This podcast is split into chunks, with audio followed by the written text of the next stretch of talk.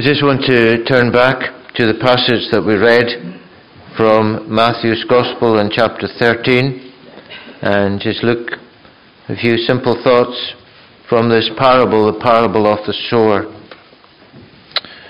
It is a joy to be here with you in Barvis and a joy to be here with you this morning as well, and thank you for all your encouragements and the welcome that you give to us whenever we come. Recently we had a little holiday, we were away, and where we were staying there were little restaurants, and you could go to any of these restaurants but you had to book. And so there was a procedure for booking, it was online, everything's online. So we booked one of these little restaurants for an evening, and we got there that evening and there was a family just in front of us, and the man had the sheet with all the names of the people who had booked, and he wasn't able to find the name of this family that they were in front of us. And then someone else was called, it was obviously the manager or whoever.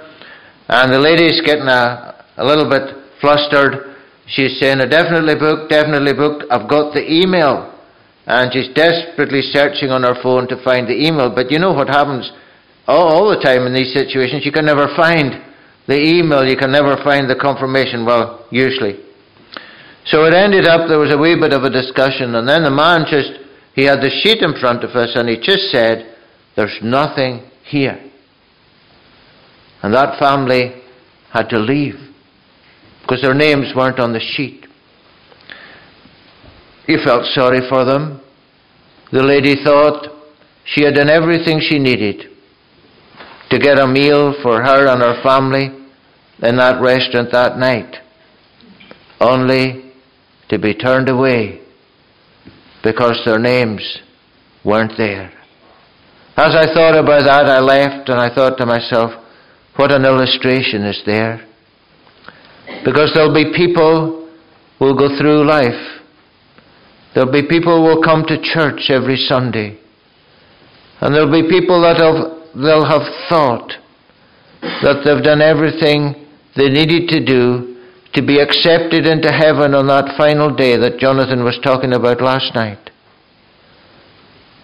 But you know, the Bible tells us that only those whose names are written in the Lamb's Book of Life will be there. And what a tragedy. What a tragedy at the end of the day to be turned away, to hear the words, depart from me, I never knew you. And as we consider this parable today, it describes to us different reactions really to the Word of God, and there's only one that is a true faith, trust in the Lord Jesus Christ. So we need to be very sure. We need to be very sure that our names are written there in the Lamb's Book of Life. We need to be very sure that we have reached out in faith to the Lord Jesus Christ and we've put our trust in Him. And we're following Him. We need to be sure. It's not enough to go through just thinking, hoping. At the end of the day, well, I hope I've done enough. Many people are living like that. We go round doors and we speak to people as part of what we do in missions, and many people will say, oh yes, I'm a Christian. And you'll say, I used to say to them, oh that's great, so you're absolutely sure then that you're going to go to heaven. And people then usually say, oh well, who can be sure of that? I says, you can be sure on it if your trust is in the Lord Jesus Christ. The Bible tells us that these things are written that you might know that you have eternal life. And our certainty and our hope and what we're sure in is nothing of ourselves.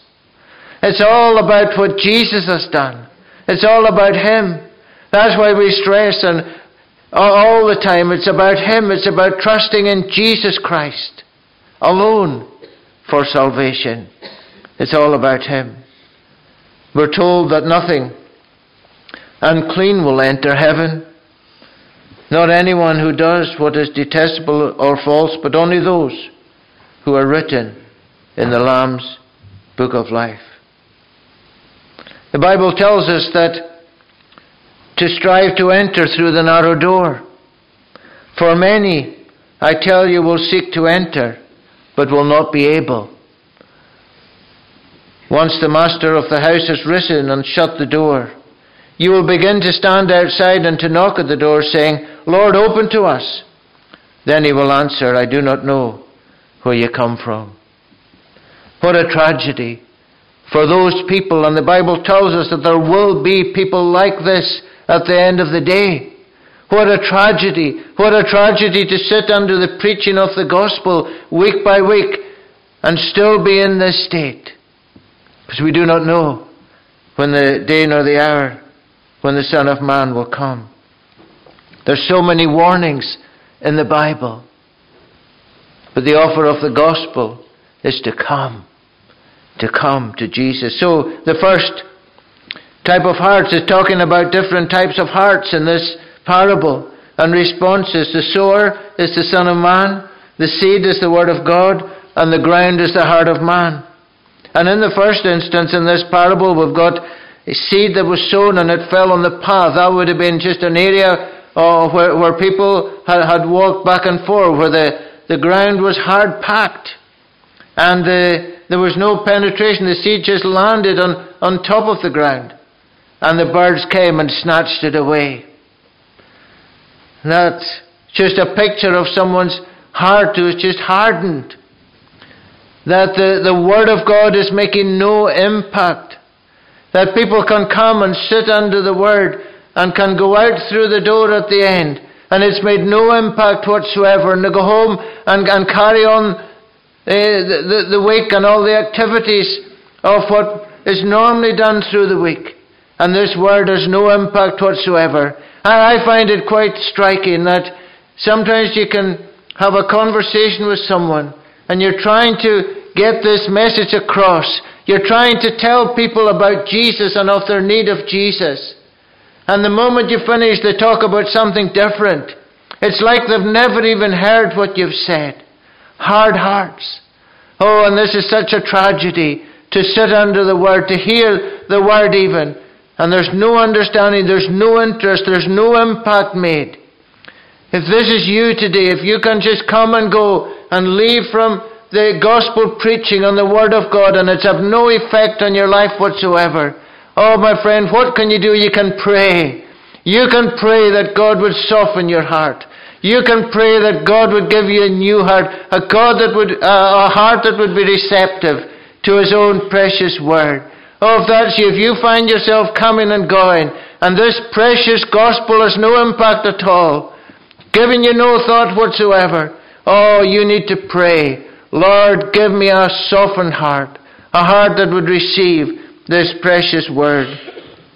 So there's a hard heart, but there's also just a very shallow experience that we can have. Some seed fell on rocky ground where it did not have much soil, and immediately they sprang up since they had no depth of soil. But when the sun rose, they were scorched, and since they had no root, it was withered away. For what was sown on rocky ground, this is the one who hears the word and immediately receives it with joy.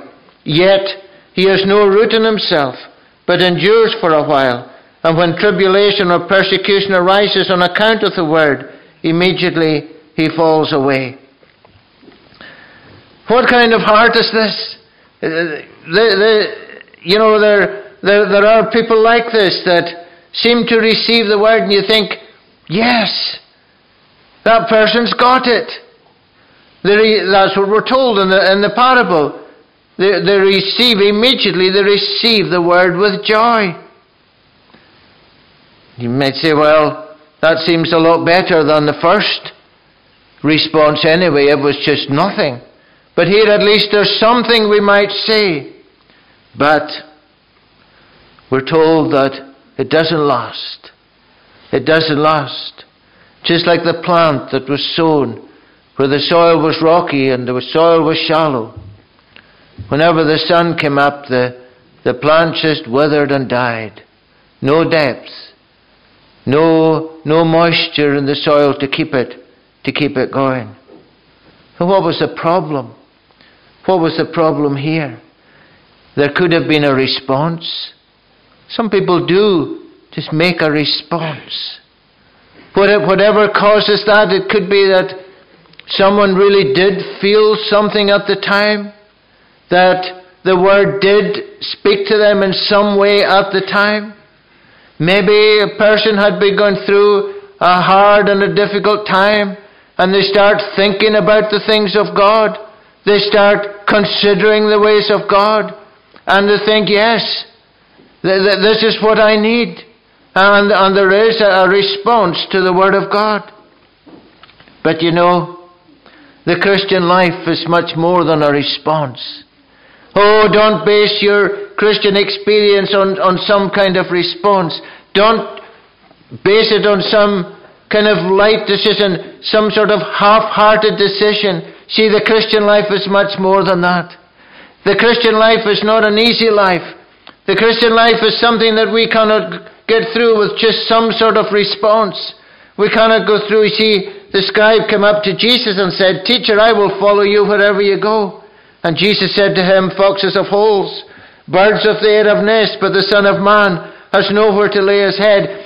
It's not going to be easy, Jesus says. It's not going to be easy. There's going to be hard times. We need to have a Saviour. We need to be trusting in Jesus fully.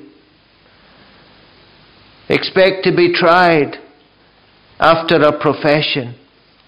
Once somebody professes their faith in the Lord Jesus Christ, you know, expect to be tried. Whether that's a response or whatever, or some kind of response, there'll be trials will come. And if it's not true, if it's not real, if it's not fully grounded in the Lord Jesus Christ, you will fail. You will just be like the little plant that will die. I've heard people saying, "Well, I've tried it, but it didn't work for me." Well, you didn't try it properly. You weren't willing to give your whole of your life to Jesus. You see, in this kind of response, in this situation, there's no humble surrender. There's no self-denial. There's no true understanding of the significance of the cross. There's no true conviction of sin and repentance. It's just a response. And yes, it seemed real at the time, and it was with joy, but it didn't last. And there's no fruit. Make sure, my friend, that you're not thinking and basing your experience on some response that you've had at some time. Unless you're living the Christian life today, unless Jesus is real to you today, unless you've got a longing and a desire in your heart to be following Him and obeying His truth and enjoying His truth and getting as much of His truth as you can, don't think that some response sometime will do it. It'll fade away. But there are those also that are preoccupied. Other seeds fell among thorns, and thorns grew up and choked them. As for what was sown among thorns, this is the one who hears the word and cares, but the cares of the world and the deceitfulness of riches choke the word, and it proves unfaithful. Remember, we're talking about the seed and the soil. The word is always the same. There's not a different word.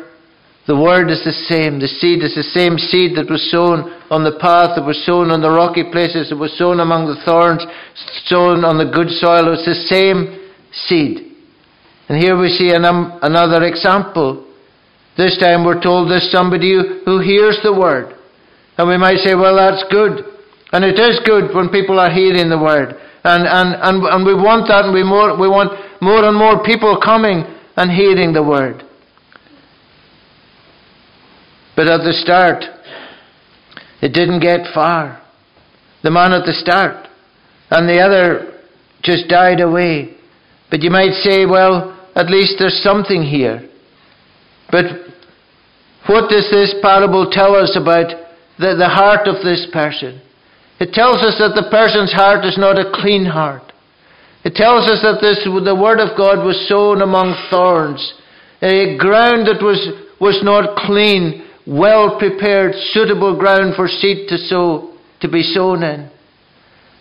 And the seed that fell among the thorns, it's the thorns that grew up, and it choked the seed. And this reminds us that the only way that we can be right with God through Jesus is by the cleansing power of the blood. We need to have hearts that are clean, hearts that are washed by the precious blood of the Lord Jesus Christ. You know, that's the condition. Otherwise we will hear this word. But unless we're truly converted, unless we've come in repentance, unless our hearts are cleansed by the blood, the cares and the deceitfulness of riches and all the things that are going on in our lives will have a priority over the Word of God. That's what this is telling us. The Word didn't have the priority. Oh, there was hearing. And yes, there was perhaps, in a sense, you could participate and enjoy. You could come along to church and you could enjoy what you're hearing. And you can enjoy the services and you can enjoy the singing and you can enjoy the people. You can enjoy the fellowship and all the rest of it. But I want to ask you today, my friend, does the Word of God got priority in your life? Because you know, if it doesn't, if our lives are not truly cleansed and washed in the blood, then all the other things will spring up and they'll choke the Word. Where are our desires today? The weeds sprung up. Oh, how tragic that is. How tragic to go on in just such a preoccupied state. Because you know, unless Jesus is your actual Saviour, unless you've come to Him and you've received forgiveness for sin, you will never manage it. You will never go on through life and get anywhere, because the pull of the world will always be greater. The everyday things of life will always be more. And they'll be taking priority, and it'll come to that the Word of God it'll be a hassle to you. It'll be a bother to you, because it'll be pulling at you, but the desires of all the things of this world, whether it's work, whether it's crafting, whether it's whatever it is, money, these things will be always coming at you and taking a priority in your life. That's what happened to the seed when it was sown among thorns. The thorns grew up. The cares of the world, riches and all the things that the devil would bring in on us will choke the Word. And again, there will be no fruit. No fruit. The parable tells us it proves unfruitful. But just finally, and in a word, the last heart was a softened heart. And there's just such a difference. Such a difference. Other seeds fell on good soil and produced grain, some 100, some 60, some 30. Same word. Same word. We're all hearing the same word. A prepared heart produced fruit. What's the difference, you might ask? The second one received the Word with joy, but there was no depths. There wasn't really anything there. It was just like an experience. Died out. The next heart, always hearing. You're hearing the Word. But you've never experienced the true repentance and the cleansing power of the blood in your life.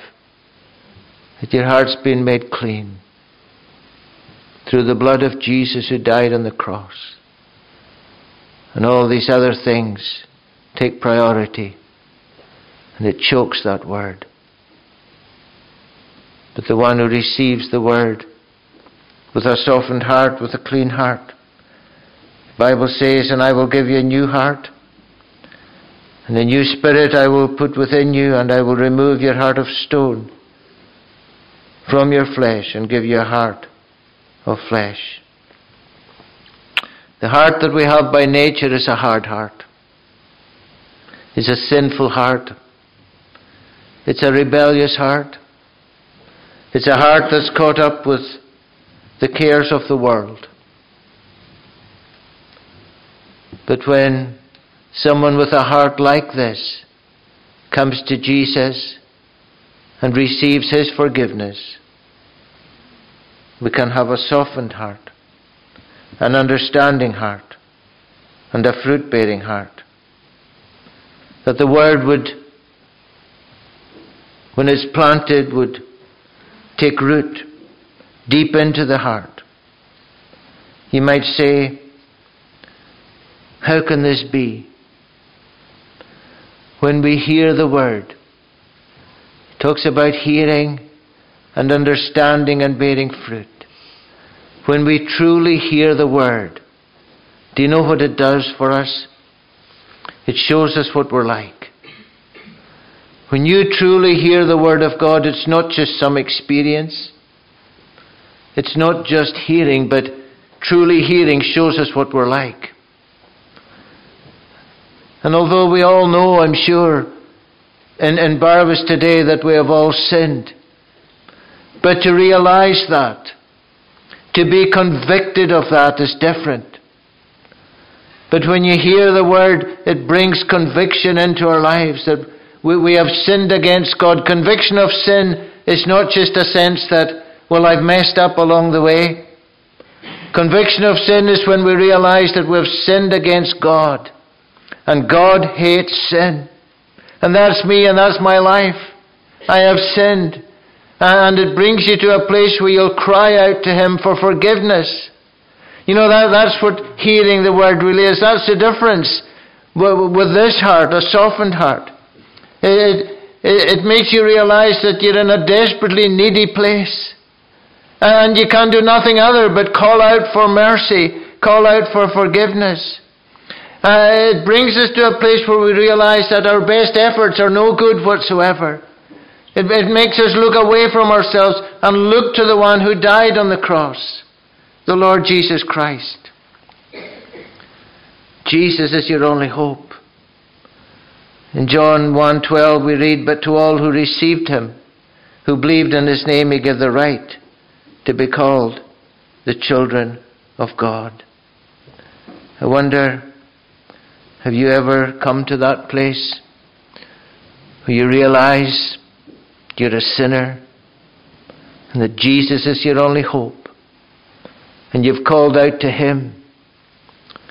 You know, you can discuss the Bible, you can discuss the way of salvation for hours and hours and hours. But this is the place you need to come to. You need to come to this place of knowing your sins forgiven, of coming and his giving your life fully to Jesus. He won't accept you in part. He will only accept you completely, fully surrendered to him. And you know, it's wonderful when we do that. There's fruit. And that's the difference. The first three hearts, there was no fruit. They were all unfruitful. But yet the one, when the word was understood and believed, there's fruit. Some, they're not all the same. Some 30, some 60, some 100-fold. But all will be in heaven and will be fully fulfilled. What about you then? Are you that person that comes and goes, unaffected by the word? You need to pray. Pray that God would give you a softened heart, a heart that would be towards him. When does anyone resting their hope on something that they've experienced at some time, but they have absolutely no assurance today that your life is in his hands, his care, that he is your Saviour? The Christian life is much more than just some sort of experience. It's faith, trust in Jesus Christ alone, and it's living for Him. I wonder if you're that person that you hear all yet along faithfully, you hear the word. There's so much going on out there, so many other things, and these are the things that seem to take priority over the word. The Bible tells us that a life like this is unfruitful. But oh, if you've never experienced Jesus, come to Him, that your heart would be filled with Him, that your heart would be a cleansed heart, a heart that would be towards Jesus, a heart that would love the Lord Jesus Christ for what He's done for you, and a heart that would desire to follow Him above everything else. As Paul said, "For me to live is Christ, and to die is gain." But the fruit of the Spirit is love. That's love. Love first and foremost for Jesus. Can you say that today? And love for each other as God's people. If you love Jesus, you should love each other. And it's joy. You know, the Bible tells us that the joy of the Lord is our strength. Wonder, do you have that kind of joy because of following Jesus? And there's peace. My wife had no peace. She had no peace, and she just longed for peace. But when she came to Jesus and put her trust in Him, and she knew her sins were forgiven, she has peace. Wonderful thing to have peace, the peace of God. He says, "Peace I leave with you. My peace I give unto you. Not as the world giveth, give I unto you. Let not your heart be troubled, neither let it be afraid." Patience, kindness, goodness, faithfulness, gentleness, self-control. May God bless His word. Lord, we pray that You would help us to experience the word of God in truth and in understanding, that we wouldn't be left in any other state apart from the one who has truly come and received forgiveness, received the gift of eternal life, who's been truly born again of the Spirit of God. Oh, may this be our experience and nothing else, that we might rejoice in You and follow You. And at the end of the day, when we stand, our names will be there. That will not be turned away, but our names will be there because we've trusted in the one who is able to save. Grant Your blessing upon Your word, we pray. In Jesus' name, amen. We're going to sing in closing Psalm 130. Psalm 130, Lord, that's on page 173. It's the Sing Psalms version of the Psalm book, page 173. Psalm 130, Lord, from the depth I call to You. Lord, hear me from on high, and give attention to my voice when I for mercy cry. That's it, isn't it? If you are not His, that's what you need to do. Lord, in Your presence who can stand? If You our sins record, but yet forgiveness is with You, that we may fear You. Lord, that's the promise. There is forgiveness with Him. I wait, my soul waits for the Lord. My hope is in His word. More than the watchman waits for dawn, my soul waits for the Lord. O Israel, put your hope in God, for mercy is with Him, and full redemption from their sins. His people He'll redeem. Let's sing this psalm. Lord, from the depths I call to You. Lord, hear me from